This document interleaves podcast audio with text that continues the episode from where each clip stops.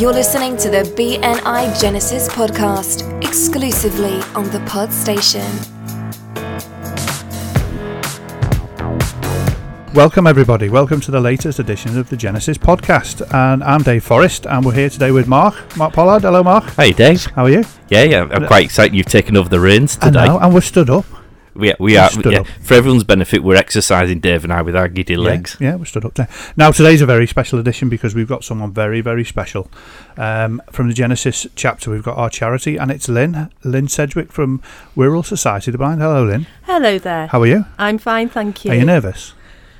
She sat down, she's been petrified. Not with you two standing there in front of me, I'm fine, It all gets easy. So we're sort of, we're celebrating a little bit, and it's an exciting time for you at the moment, Lynne, isn't it? It is.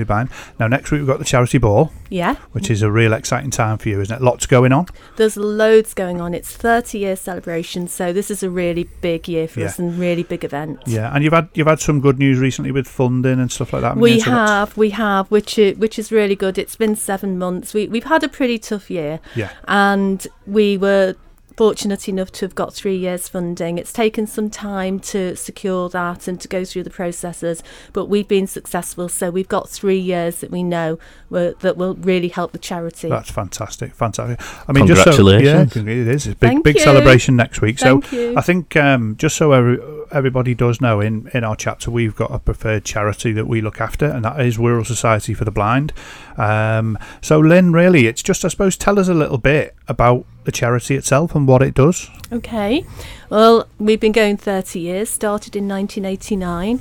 I've actually been here for 22 years, started in 97, and the main purpose of the charity is we provide services and support for people living with and coming to terms with sight loss. We provide practical, emotional, social support, and we look after people of all different levels of sight loss, all different age groups, and all different stages of sight loss as well. And what is it that you provide for people? Mainly, if people come as a drop-in, they're looking for things to help them read, things to help them live life a little bit more independently. That is a big thing that they first come for.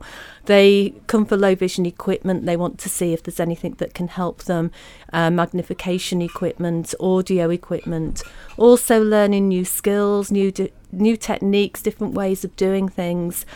We also have an advocacy service, so that deals with benefits and the sort of practical support people need if they're going to change employment or housing and things like that. So the advocacy service can support somebody through that process as well. That can be quite daunting these days. I guess we should qualify. You don't help people who have been born with visual impairments. You do help those kind of people, but largely a lot of the people who come for help and assistance have found themselves in a situation they probably never anticipated. Yeah, that is quite right. Somebody who's been born without any sight or with a visual impairment quite often has learned from birth, from childhood, to cope and to deal with that in their own way.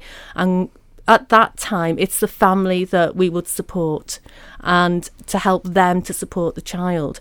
But we have a young girl here who was born totally blind, and she's actually one of our volunteers. So what they tend to do is support other people through, because they have learned techniques they haven't known any different. So although we do support them, we support them through different techniques with equipment and things. Emotionally, quite often they're very, very well, they've got very good coping mechanisms to deal with that. But it's a bit more difficult, I guess, for the people who never anticipated finding themselves in that situation. So you've had vision all your life. Some people sort of 30, 40, 50 years of age, and it suddenly gets whipped away, or you get the news that it will be at some point. That's quite different. And I mean, we can all put ourselves in that position. We all take things for granted. We drive, we don't have to struggle with mobile phones, televisions. We can, our lives are quite different. If that's suddenly taken away from you, which can happen, it's a very, very daunting experience. It's a very emotional time, and a time when people often think, how on earth am I going to live? What am I going to do? Everything's going to change. I can't do this. I'll have to give that up, which is quite understandable. I mean, what we would do is, if somebody does find their way here, We sit them down, we try and match them with somebody who's been through a similar experience, because they're the people they want to talk to. They want to see how other people have coped. A lot of peer support down here. And people will just initially chat to them and say, okay, what would you like to do? What do you want to continue to do? Art, for an example, because we run art groups. We had a chap who didn't think he'd be able to paint anymore. Well, he is, because we set up a method where he could do it in a different way. He's learned a new technique, he's using magnification. So it's weaning people through that process. Some people adapt really well, very quickly, other people don't. And it's working with people on a very individual needs-based service. Yeah, and I know you have people who volunteer here who are obviously visually impaired as well, don't you? So I suppose that gives them a lot of sort of like, you know, something different to do and get involved. Absolutely, because if somebody comes and they see a person with very limited sight volunteering for us and actually part of the team, they're thinking, oh, right, okay, well, things are not that bad if they can do that. I think they think they're going to come in here and it's full of sighted people who are going to tell them what they should be doing without us fully sighted people really knowing and understanding what that is. So to have somebody here to say, look, I was in this position 2 years ago, I did this, I felt like that, things did get better, we will help you, we are here to support you. We have a lot of support groups and also a lot of voluntary opportunities that people think, well, perhaps my negative experience can actually turn into a positive one if I can help other people, because that has happened. And, you know, sometimes things can turn around for people in a different way than they would have expected in the first place. So, yeah, I mean, I think... I mean, obviously, when you think about Society for the Blind, you probably think of guide dogs, but that's the big one, isn't it? You know, that's the big charity out there, which is, you know, massive, and what the work they do is absolutely amazing. But I suppose for you, you are a small charity, aren't you? You need so much help. Oh, absolutely. And is it a worry all the time? That's your worry, isn't it, of how you raise money? Yes, definitely. We are a small local charity, and we're not part of a larger organisation. We work alongside guide dogs and the larger organisations, but we are totally self-funding, and yes, it is quite stressful at times, and we've been fortunate to have 3 years funding, but I can't sit back and stop, because you've got to keep going. 3 years goes exactly, and I know what the funding is for. There's other areas that need funding as well, so it's a constant roller coaster, it really is. And really it's a matter of staying positive, because it's quite easy to fall into a situation when you think, oh God, I can't do this, but with the support certainly we get, it makes it a lot easier for me. Yeah, it is a case of every little bit helps, doesn't it? Absolutely. A company can be thinking, I've got to raise loads of money. It's not about that, is it? No. It's sort of lots of people helping you in little ways, really. It is, and I think certainly with the size of our charity, we haven't got a large staff team. We try and keep our overheads as low as we can. We can do a lot with a little, and people will say to me, I can only afford, I wish I could give you more. It doesn't matter. If every person gave us £1, that would make a huge difference to us. It really would. So what kind of conditions do people come here with? I would say about 70% of our service users have got macular degeneration, and that one of the reasons for that is that sets in at an older age, and we do have a large older population. What is macular degeneration? Macula is the most sensitive part of your retina, and it's responsible for colour vision and your central vision. So when the macula starts to wear away, there are two types, which I won't go into the medical details because it gets very complicated. We don't look intelligent enough, Dave. No, and I probably don't. I don't know enough to tell you either. But when the macula is affected, then you start to lose that colour. You lose your central vision, and you're left with peripheral. So people deteriorate at different stages. It's quite a different experience for everybody.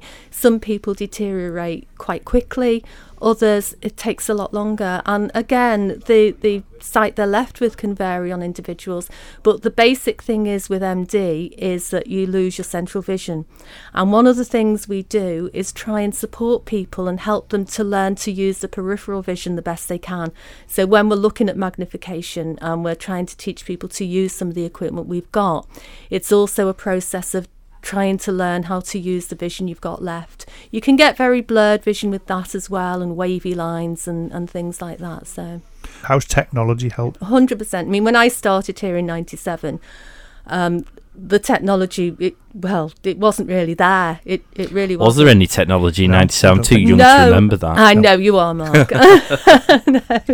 No, there wasn't much at all. I think we had one computer in the whole building, and everything was handwritten. I remember handwriting funding applications and all those good old days. But with the technology for visually impaired people, it wasn't advanced at all, and it must have been quite a struggle at that time with some of the equipment that was available. There was equipment here, but looking back now, there used to be a piece of equipment called the Robotron, which read documents out for people, and believe me, it was a robot. It really was. And it sounds like a proper 80s. Yeah. Oh, it's like honestly, a game, that, doesn't it? Yeah. It was like something from, you know, like a Dalek or something, like Doctor Who, and I don't know how people managed to actually make sense of what this voice was saying to them, but now the speech is amazing. It absolutely is. You've probably got a choice of who you can speak to. You have. Yeah. You can choose male or female these days, or crazy. Whatever. It doesn't make any difference on the sat nav. It always sounds annoying when she's telling you off, or you say, no, you should have turned left. I know. I want one of those Yoda ones, but I can't find it. Asheville Lodge, Lynne, we're recording from Asheville Lodge at the moment, so this is where it all sort of happens. How's this changed over the years? This has changed 100%. Again, when I started, it was just the one room. The room you've just come in through, the main resource centre, was the only room. There was one social group, and there was an advocate at that time. And the centre was only open, I think it was 5 days a week, but used to close at 1 o'clock. And one of the first positions I got was to try and research and to see how the charity could grow and what services were needed, to talk to people, talk to local rehab team, and to see how that could be done. And I think the first thing we saw, or I thought, was the building was far too small to do what they wanted to do. So the first project when I was here, I think I'd been here about a year, was a building project. And that was quite interesting because I'd never done anything like that in my life before. So we got our first extension opened in year 2000, which doubled the size of the centre. So, and what are those spaces used for then? We have social groups. We also have meetings and functions in there. We do a lot of fundraising events in that first room that was built. We've also built another one since then that was opened in 2010. We've got a dedicated art room down there because art is so popular and so good for people with any disability, really, particularly visual impairment. And we also have a dedicated IT room, which now is quite different than when it first started. It's not just about learning how to use a computer. It's about learning how to use the low vision adaptions and apps and things that can be put on your phone. So it goes a lot wider than literally just learning to use a computer. And do you actually own the building then as a business? No, we don't. You don't? No, the building is a local authority building, and we pay, it's an old-fashioned ancient word, a peppercorn rent, 99-year lease. We certainly won't be here then, but of course you will. I don't know in what state, but we are responsible for the maintenance and repairs and things like that. So. And I know, I think you've had everyone down at Genesis up here at some time. Everybody's been here. Oh, absolutely, which has been amazing. Absolutely, everybody's had a go at repairing roofs and painting walls and things like that. Yeah, I guess quite importantly, the charity when it was started 30 years ago was actually done by people who suffered from these challenges really. It was I think this is what I think there were 6 initial people who started and campaigned to get a facility based on Wirral, because at that time, we're going back to the 1980s, there wasn't anything. People had to go to Liverpool, and this group of people, Derek Beecham being one of them, one of the founder members, campaigned to get a service recognised and to get a registered charity, which happened in 89. They didn't move to Asheville Lodge at that time. They were looking for somewhere for a headquarters, and Asheville Lodge came available in 1991. So they moved here then, and the rest is sort of as it progressed and grew.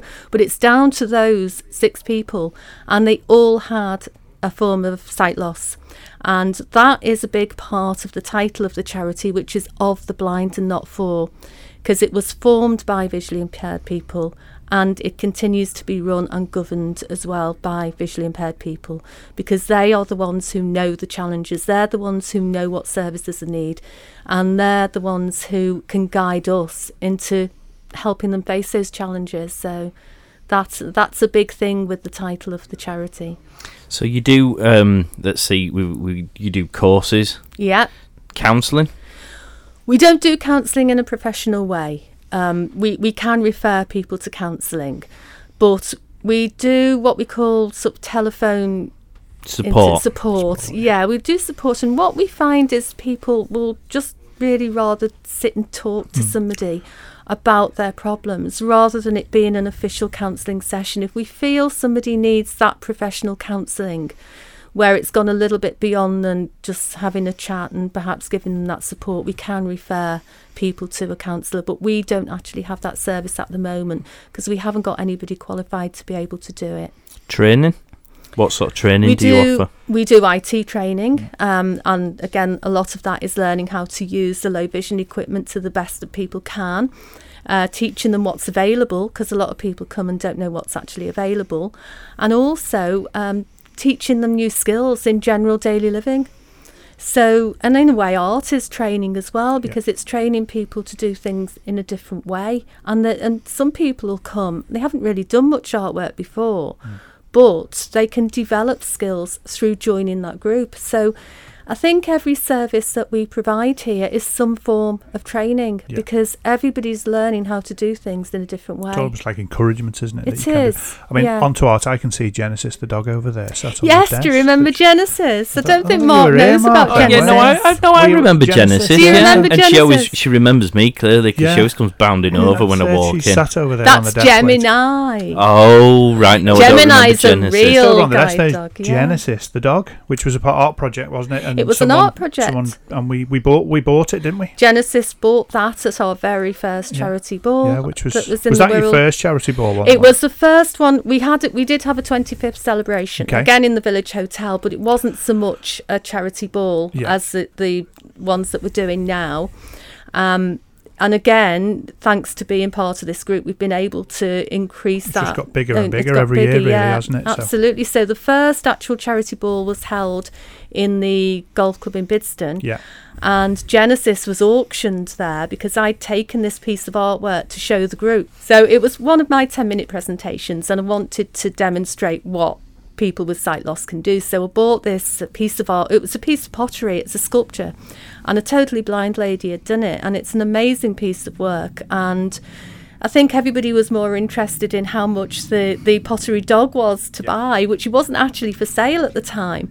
But when I bought it back and I told the lady who'd made it how well this piece of work had gone down, she was like, how much? I would see you sell it. And she actually said, well, I'll donate it to you if people want to buy it.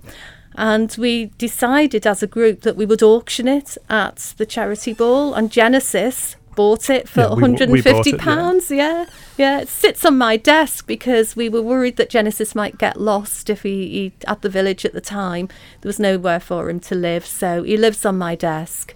So he could make an appearance at this charity ball with Gerald. Why not? Gerald and Genesis. Yeah, Gerald and Genesis, yeah. Now, you mentioned the advocacy services. Some people might not even know what the word advocacy means. No. Now, I do, and I also know some of the impressive stats of what it is you've been able to achieve with that service. So do you want to just go into a bit more detail about what it is and how it helps people? Yeah, sure. I mean, before I started here, I didn't know what it was either. It's actually acting on behalf of somebody, but not doing it for them. It's supporting them, in a way helping them to learn how to cope with things themselves, but acting for them for, say, if a benefit hasn't come through and it's been unfair, our advocate will appeal and represent that person at a tribunal, because that can be a pretty daunting thing to do. I think if anything happens to you trying to deal with a system, you've got enough on your plate, haven't you? So. Absolutely, and it's bad enough if you're fully sighted. I mean, some of the forms these people are coming in with are just an absolute nightmare. And then on top of that, you can get other problems that it can be associated with that. Things can ripple totally out of control. People are needing support in a lot other areas than just the literally the benefit system. So the advocacy department, should we say, is so busy. He's really busy, man. That is one of the services we've just got funding to continue. So it's a huge area for people, and it is an absolute lifeline. Because some people don't even realise what they're able to receive. No, they don't. Because the condition was so sudden that they're not familiar with what they're able to claim. They don't even realise. Some people probably even have a stigma attached to doing it. That is a good point, because yes, some people do, and they will come and say, well, I don't want to claim anything, I'm okay. And I think our advocate's saying, yes, but you are entitled. You're not sort of getting anything you're not entitled to do, and you might need this for mobility and for a little bit of extra help, particularly if your income has dropped. But it's a difficult one for people. It really, really is, because they're coming in here, they're told news, usually at Arrow Park Hospital, that they're not going to be able to recover from this, there's no cure, they're going to lose the majority of their useful vision, and they haven't got a clue what they... Well, some people lose their livelihood, don't they, instantly? They do, and we have seen this happen. And, I mean, the main thing, when people first come here, we do say, you know, what is your position financially, and are you receiving anything at the moment? Advocacy is usually one of the first services we say, we'll refer you to Alan, and quite often after that, other services will be put in place from there. But the big thing is to make sure people are getting what they're entitled to, and that they're going to be able to live comfortably. I think we said before, it's something, it's like the things we take for granted. Yes. I can imagine one of probably the worst things, I always remember when my dad got ill, saying you can't drive anymore. Yes, that's a big thing. That must be the biggest thing, isn't it? Oh, it is. It is. And I shouldn't really say this, but believe me, we have seen people continue trying to drive when they shouldn't. I had a next door neighbour, God bless him, he was 98, he had cataracts in both eyes and was still driving. Not when I was on the road, I hasten to add, because when I saw him out in the car I thought, do you know what, am I staying today? That is good, yeah. We have seen that happen. But I suppose it's just helping them with things like that when they just feel at the lowest. You're just another ear to talk to, and exactly. You can just listen to people. So listening sometimes is the big thing. Yeah. We've had a lot of that this week. We've had a lot of people coming in various emotional states. So that side of it has been quite prominent this week for some reason. But yeah, we have had a lot of people that just want to sit and talk. And I know the figure, but do you want to just tell everyone how much you've managed to recover for people in benefits over the last 5 years? I think it's $1 million. It's around $1 million. Pretty high, and that's benefits they are entitled to. Yeah. So that's showing you what type of thing people can get, and then perhaps not getting, and that makes a huge difference to people's lives. Because I helped you put a leaflet together, didn't I, with some statistics? You did, and I was quite horrified when we were looking at how many people used your service in the local area. What I was finding was that actually it's something like only 4 in 12 people who could and should benefit from your kind of support come and get help, because they don't want to get their head around it, or they feel there's a stigma attached to it, they don't know it exists. There's a whole raft of reasons, and you think you've recovered £1 million in benefits over 5 years for these people, and you think of how many other people could and should have had that support and haven't, I guess that's quite frightening. It's a big thing, and it is true. It's what we know is there's about 3,000 people registered with social services with sight loss and Wirral, but not everybody chooses to register. It's about 12,000, isn't it?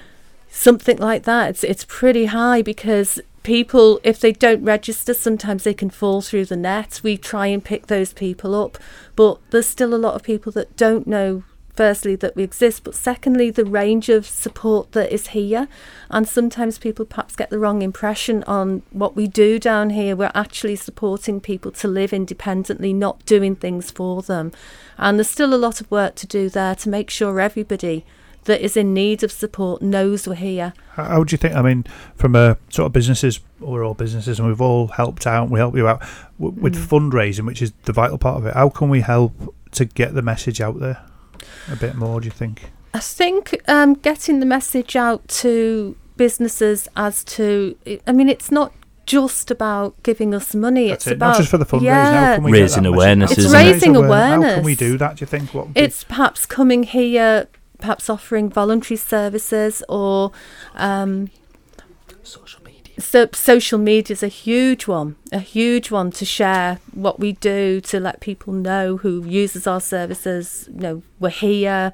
Everybody is going to know somebody along the line who might be in need of support. And I know we've used a couple of sort of bigger businesses over the years where we've got in contact with them and said, can you help us out? And we've had help. So the big businesses are definitely out there on the Wirral, aren't they? We can get in touch with. Absolutely. And just, as I say, those small donations don't go a long way. And you've still got the Asheville Angels project. You're rebranding it, aren't you? We're rebranding. Well, Mark, we have rebranded it, and that's being launched. We have. That's being launched at the charity ball, and what that's going to do is that's going to give a lot of options on how businesses can support us and what we can actually give back to the business as well, because that's so important. If a business is going to support us, we will make sure that is recognised and that they are supporting a local charity and the difference that they are making with that support.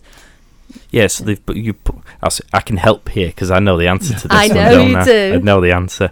Yeah, you've put packages together, haven't you? We have. To suit all different types of businesses, whether they be one-man bands or large multi-million-pound businesses. They can donate money, which is great because it provides support. Yeah. They can offer just their time and expertise instead, which again is valuable services for like maintaining the buildings and offering training opportunities to staff or the people who want to come and use their services. What else is there? There's all kinds, isn't there? Oh, there's so much. In return, you're going to do some promotion, networking opportunities. Yeah. It becomes more of a partnership, doesn't it? Well, it does. I mean, we're Charity of the Year for two local businesses at the moment, and we it's Print Logic and Savetec, and we managed to get Print Logic on Liverpool TV. Yeah. So that was a promotion. Yeah, absolutely. And they were delighted with that because they'd organised a skydive for us, which one of our ladies took part in, Sue Hadley, who's totally blind. Yeah. And so how high did she jump out? 15,000 feet. There you go. And imagine doing that with eyesight. I know. Doing it without eyesight is just frightening. There is a video on YouTube, I think, of her doing that, but it was absolutely amazing. But she joined the Print Logic team to do that. So she on her own has actually raised £2,000 doing that. Print Logic have raised money as well. We're not on a final total for that, but we, because of that and the uniqueness of it with a blind lady joining them, got onto Liverpool TV, so that gave them the opportunity to say why they were supporting us and how the relationship that they have with us. So, fantastic. Yeah, and it's just creating that longevity, isn't it, really? Yes. A mutually beneficial arrangement. It is. It's a partnership. Yeah. And that's what we're all about, is building partnerships, raising awareness, getting the message out there and working alongside other people. So 2020 is the name of it, the 2020 scheme. The 2020 scheme. Which you're going to launch in 2020, funnily enough. Yes, we are. What else have you got planned for next year? Well, it is, year 2020 is quite a big year anyway, because there was a document written called 2020 Vision, and it was a 5-year plan on what organisations providing low vision support wanted to do, what local authorities wanted to do, and it was called Vision 2020.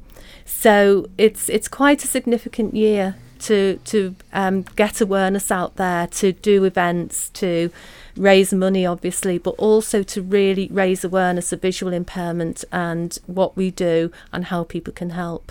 And how can they help?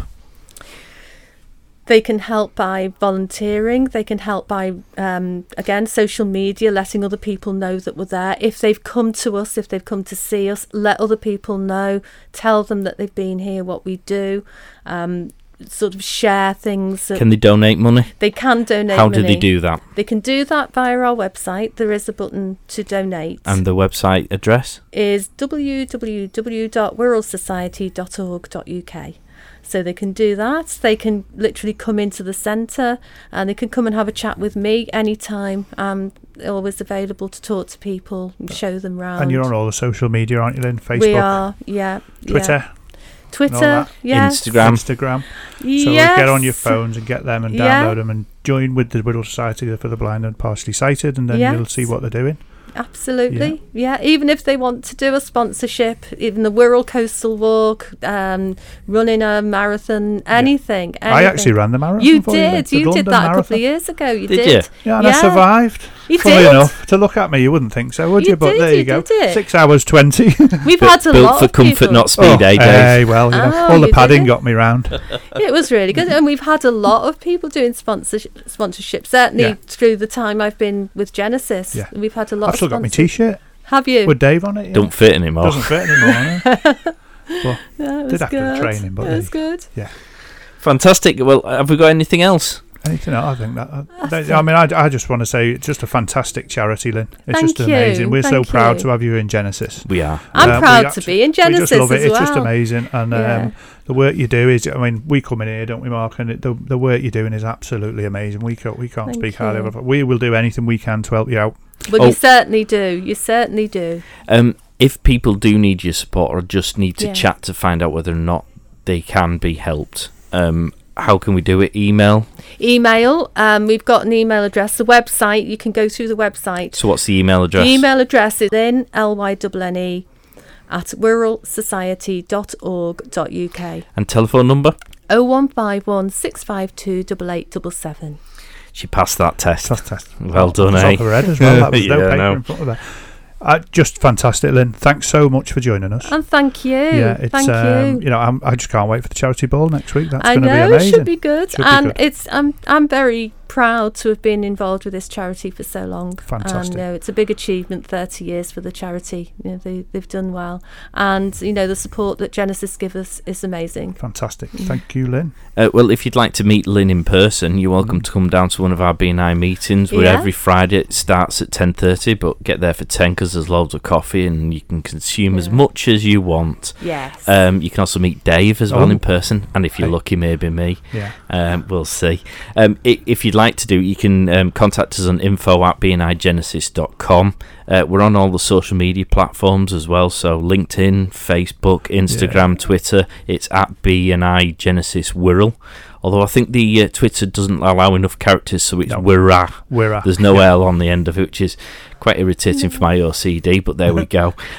We'd love you to give us your comments and feedback on whether or not you find it useful. If there's any questions that Dave and I have rather carelessly overlooked with Lynn, let us know. We'll make sure she gets to answer them and you can find out the answers. And apart from that, I think that's about it, isn't it? That's it, really, yeah. Okay, thank you. Thank you very much for coming, Lynn. Yeah. You're welcome. Check out all our shows exclusively on thepodstation.co.uk. Support the station by visiting patreon.com/thepodstation.